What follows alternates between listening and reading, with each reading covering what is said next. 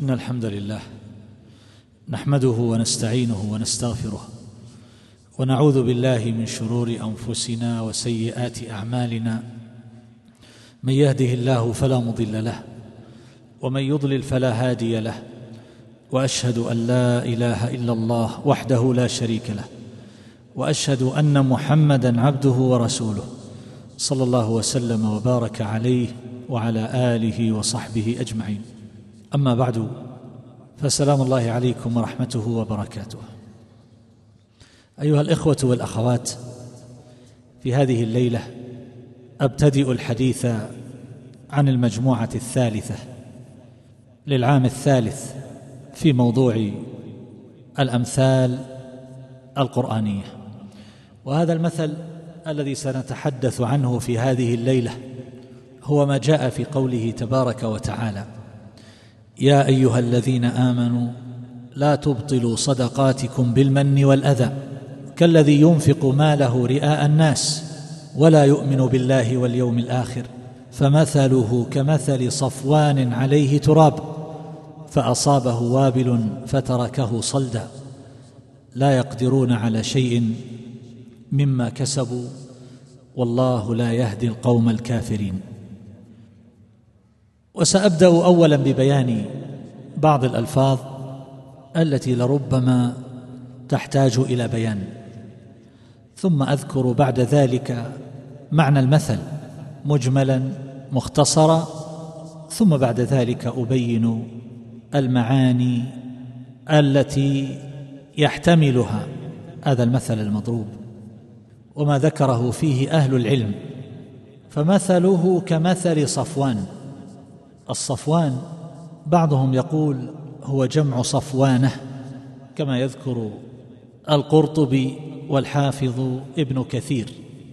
وبعضهم يقول هو جمع صفوة وبعضهم يقول مفرد. وبعضهم يقول ويستعمل للجمع أيضا. صفوان يقال للمفرد هذا حجر صفوان ويقال للجمع للاحجار التي تكون بهذه المثابة وهو الصفا. وحقيقة الصفوان فيما يتصل بما نحن بصدده في هذه الآية هو الحجر الأملس الشديد. فمثله كمثل صفوان عليه تراب فأصابه وابل. الوابل هو المطر الشديد المطر الكثير الغزير. كما قال الله تبارك وتعالى فإن لم يصبها وابل فطل. يعني إن لم يقع عليها مطر كثير فإن الطل وهو المطر القليل يكفي في نباتها. فتركه صلدا. الصلد هو الأملس اليابس الصلب الذي لا نبات عليه ولا تراب ولا شيء كما ذكر ذلك المفسرون. قاله شيخهم وكبيرهم أبو جعفر بن جرير رحمه الله وذكره الحافظ ابن كثير. صلد أي متصف بالصلابة وليس عليه شيء. أجرد. لا يقدرون على شيء مما كسبوا. لا يقدرون. قال فمثله كمثل الذي. ثم قال لا يقدرون. وهذه صيغة جمع.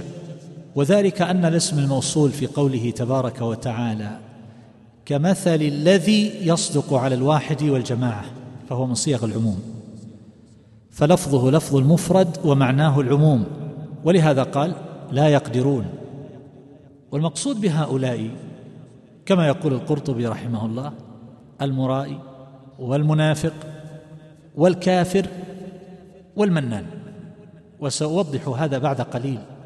لأن فهم هذه الجزئية بهذا المعنى الذي ذكره القرطبي ولم يتعرض له عامة المفسرين. مهم جدا في تنزيل المثل على أوسع المعاني لا سيما ما سيقت الآية من أجل تقريره. يا أيها الذين آمنوا لا تبطلوا صدقاتكم بالمن والأذى. فهذا يحتاج إليه فلا تذهب الأذهان للكفار مثلا أو المنافقين فالله يخاطب أهل الإيمان وينهاهم عن أمر إن وقع وحصل في أعمالهم وصدقاتهم فإنه يذهبها ويبطلها وسيتضح هذا بعد قليل إن شاء الله تبارك وتعالى. لا يقدرون على شيء مما كسبوا يعني لا يقدرون على الانتفاع بثواب هذا العمل والصدقة والنفقة التي أنفقوها فهذا كسبهم فلا يستطيعون أن يحصلوا من ورائه شيئا. وقت الحاجة إليه لأنه لغير الله تبارك وتعالى. فعبر عن النفقة هنا لا يقدرون على شيء مما كسبوا لأنه يقصد من الإنفاق تحصيل ما يترتب عليه من الأجور. ثم إن أعمال الإنسان هي نوع من الاجترام والكسب فأعماله التي يريد بها الدنيا هي كسب وأعماله التي يريد بها الآخرة هي كذلك أيضا من من الكسب. ولهذا يقول لا يقدرون على شيء مما كسبوا يعني من جزاء هذه الأعمال التي ينتظر من ورائها الأجر والمثوبة عند الله تبارك وتعالى. ثم قال والله لا يهدي القوم الكافرين. يعني كما يقول أبو جعفر بن جرير رحمه الله وهو معنى في غاية الأهمية أي لا يسددهم. نسأل الله العافية. ولا يهديهم لإصابة الحق في نفقاتهم وغيرها. فتكون نفقتهم في الباطل. واشتغالهم بالباطل وبذلهم في الباطل فيتركهم الله تبارك وتعالى ويخليهم من توفيقه وتسديده فتذهب أعمالهم في أمور تعود عليهم بالضرر وهكذا إذا خذل الله تبارك وتعالى عبدا أشغله بما فيه عطبه وهلاكه فيكون سعيه فيما يشقيه ويرضيه ولهذا ينبغي للإنسان أن ينظر في أنفاسه بماذا يقضيها وفي جهده وعمله ونفقته وبذله في ماذا يكون وبأي وجه يصرف فإن كان ذلك في غير طاعة الله تبارك وتعالى فهو مخذول. قد خذله الله تبارك وتعالى فلم يسدد ولم يوفق فضاع وضيع. ولهذا قال الله تبارك وتعالى ولا تكونوا كالذين نسوا الله فأنساهم أنفسهم. نسوا الله. نسوا أمره ضيعوه فأنساهم أنفسهم. صار شغلهم فيما يضرهم. ويعود عليهم بالعطب والوزر والهلاك. هذه بعض الجمل التي أحببت أن أنبه على معانيها. وما تضمنته. أما المثل فحاصل ما ذكره أهل العلم في معناه ثلاثة أوجه. ألخصها اولا الوجه الأول أنه تمثيل لحال الكافر المنفق بالصفوان الذي عليه تراب فأصابه مطر شديد فغسله والمطر مظنة للإنبات حينما يقع على أرض صالحة للزرع. هذا الصفوان مكسو بتربة. الناظر إليه لأول وهلة. يظن أن نزول هذا المطر سيحول هذا المكان إلى أرض معشبة فيها نبات. والواقع أنه خلاف ذلك. هذا مجرد تراب تحته شيء آخر. حقيقة أخرى جعلت منه شيئا لا يصلح للزرع ولا للإنبات. هذا تمثيل لحال الكافر في أعماله ونفقاته. هذا الأول. الثاني أنه تمثيل لحال الكافر لكن لحال قلبه. فقلبه كالصفوان نسأل الله العافية. وهكذا المنافق فهو حينما يعمل مثل هذه الأعمال ينفق ويبذل هذه الأعمال لها أثر على القلوب ولا بد. فإنما يزاوله الإنسان من الأعمال الطيبة الصالحة تؤثر في قلبه ويكون لها مردود على نفسه. لكن المنافق والكافر يحمل قلبا كالصفوان فمثله كمثل صفوان عليه تراب هذا أثر هذه النفقة.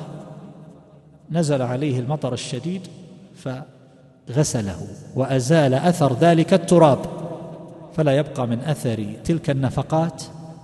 والأعمال الصالحة شيء في قلب هذا المنافق إنما هي قشرة رقيقة يتزين بها أمام الناس ويتجمل.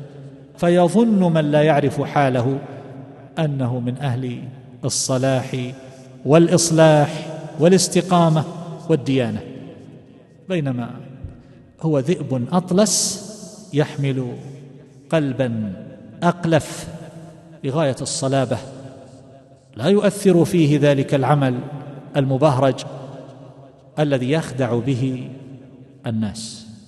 هذا الوجه الثاني تمثيل لحال الكافر لكن المقصود قلب الكافر.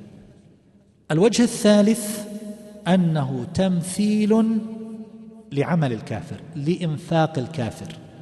فمثله كمثل صفوان مثل نفقة هذا الكافر حينما ينفق فيصدر ذلك من غير محل قابل فيكون كالصفوان الذي ينزل عليه المطر وليس بمحل قابل للإنبات. صفوان عليه تراب فيذهب ذلك التراب. الذي يغطيه وتبقى حقيقة الصفوان صلبة صلدة لا يمكن أن يزكو عليها نبات بل لا يمكن أن تخرج شيئا من النبات. نسأل الله العافية. هذه خلاصة للمعاني الثلاثة التي يحتملها هذا المثل وهي أقوال متفرقة لأهل العلم. منهم من نص على واحد منها ومنهم من ذكر بعضها على سبيل الاحتمال وإن لم يرجح. فالأول إذن هو تمثيل لحال الكافر المنفق رياء بحال الصفوان الذي عليه تراب يغشيه ويغطيه فيخاله الناظر إليه تربة كريمة صالحة للبذار. فينزل المطر وتنكشف الحقيقة. تمثيل لحال الكافر. والتقدير عليه تراب صالح للزرع لأن التربة والمطر حينما يذكر هذا وهذا فالمقصود بذلك الإنبات وذلك مظنته حينما يكون المحل قابلا. فحذفت صفة التراب هنا على سبيل الإيجاز ولكن هذا الذي يرقبه الناس حينما ينزل المطر على التربة وحينئذ توضع فيها البذور وتخرج ألوان النبات والثمار فيطمع في زكائه ونمائه وثمرته. فيأتي هذا المطر فيكشف ذلك التراب ويظهر الصفوان وتخيب الأمال ولا يحصل من وراء ذلك ثمر ولا نبت. نسأل الله العافية. فيبقى صلدا أملس ويخيب أمل زارعه. هذا المعنى ذكره ابن عاشور رحمه الله. وذكره الحافظ ابن القيم رحمه الله احتمالا يعني أن الآية تحتمل هذا المعنى. فهو في الظاهر يعمل عملا يرتب عليه الأجر. هذا المنفق. ويزكو كما تزكو الحبة إذا بذرت في التربة الطيبة. لكن الكافر لا يؤجر على أعماله. والله يقول وقدمنا إلى ما عملوا من عمل فجعلناه هباء منثورا. ويقول الذين كفروا أعمالهم كسراب. وشبهها بالرماد الذي اشتدت به الريح في يوم عاصف. وعلى الوجه الثاني أنه تشبيه لقلب المنافق والمرائي فقد ذكر هذا أيضا الحافظ ابن القيم في طريق الهجرتين.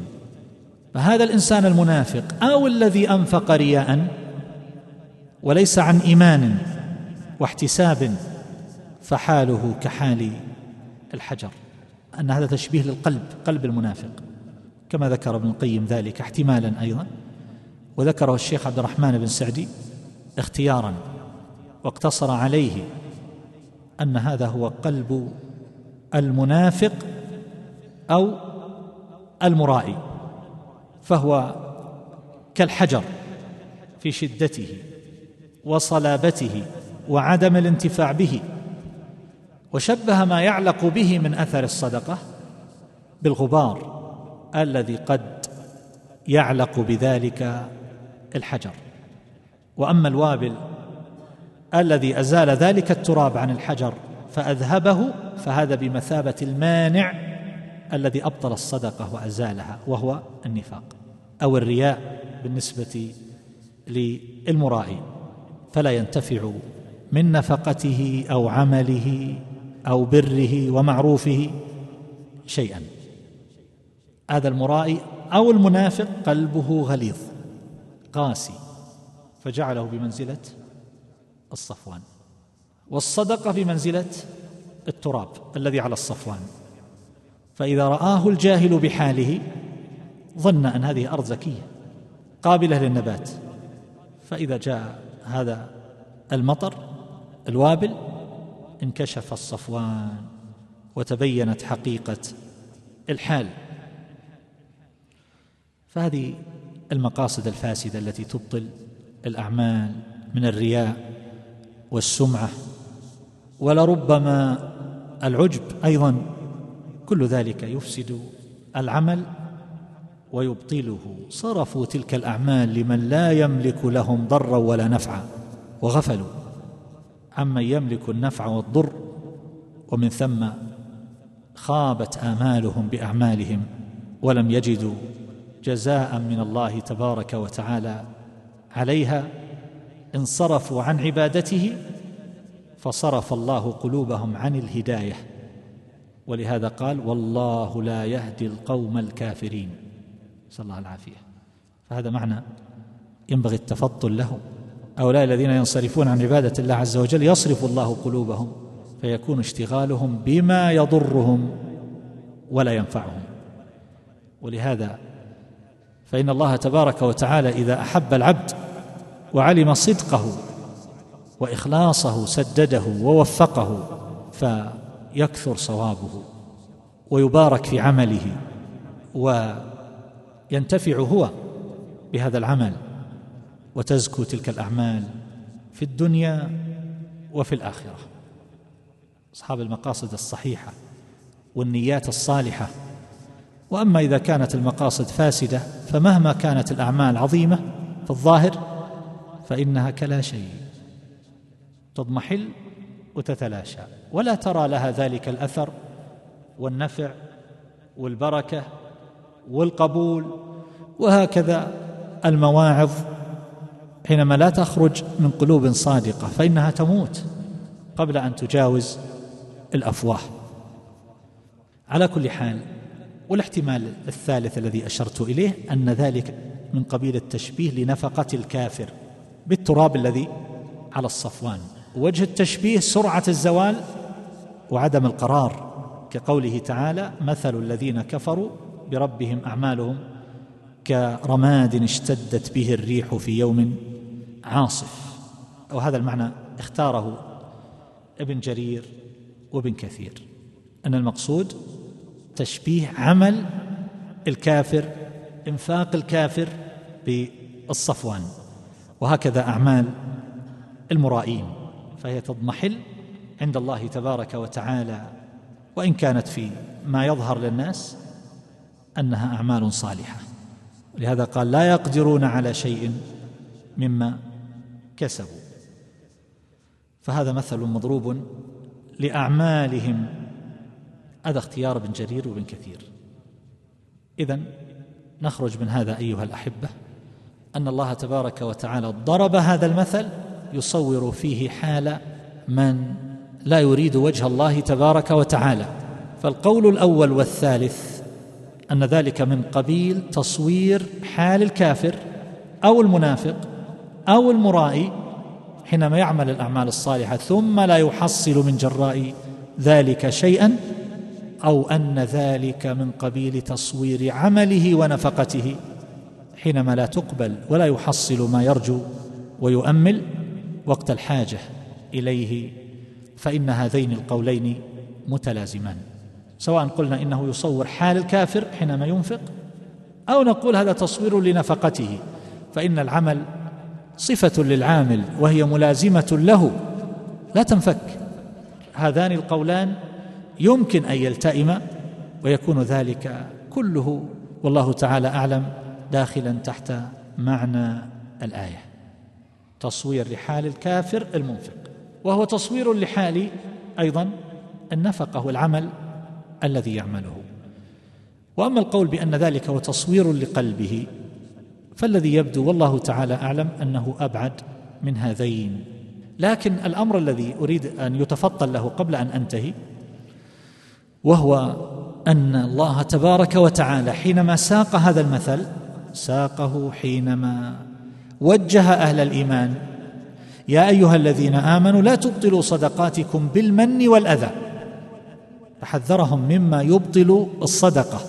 المن يعني كأن يقول الإنسان يتكلم مع من تصدق عليه أنا أعطيتك ويذكره بهذا بأي صورة تصريحا أو تلميحا فإن هذا مما يبطل العمل. ولو أراد به وجه الله تبارك وتعالى ولو كان من أهل الإيمان لأن الله يخاطب أهل الإيمان. يا أيها الذين آمنوا فإذا جلس يذكره بعطائه ونعمائه وإفضاله عليه فإن هذا يؤذيه ويجرح مشاعره ويكون ذلك سببا لذهاب الأجر على المنفق.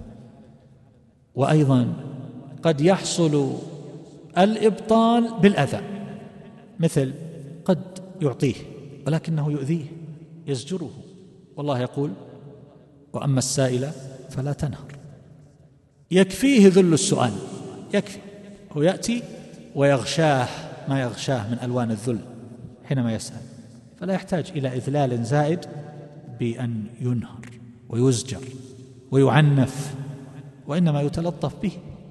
ولهذا قال الله تبارك وتعالى موجها نبيه صلى الله عليه وسلم والأمة مخاطبة بهذا حينما لا يجد ما يعطي السائلين أو القرابات من المحتاجين ونحوهم يقول في سورة الإسراء وإما تعرضن عنهم ابتغاء رحمة من ربك انتظار التوسعة من الله والمال والعطاء والخير وإما تعرضن عنهم ابتغاء رحمة من ربك ترجوها فقل لهم قولا ميسورا. قل لهم كلام طيب. ويدخل فيه العدة الجميلة. تقول لهم إن شاء الله أن الله وسع علينا. إن شاء الله يأتينا مال ونعطيكم. يكون خير إن شاء الله. أبشر من غير أذى ولا زجر. وهنا قال لا تبطلوا صدقاتكم بالمن والأذى. وقال قول معروف ومغفرة خير من صدقة يتبعها أذى. ما هو هذا الأذى؟ مثل هذا. قول معروف. كلام طيب. ومغفرة لهذا السائل لأن السائل قد يلح وقد يصدر من تصرفات مزعجة وقد يأتي في وسط الظهيرة والناس قد ركنوا إلى الراحة ويطرق الباب. وقد يأتي بوسائل وطرق وعبارات ويؤذي المسؤول.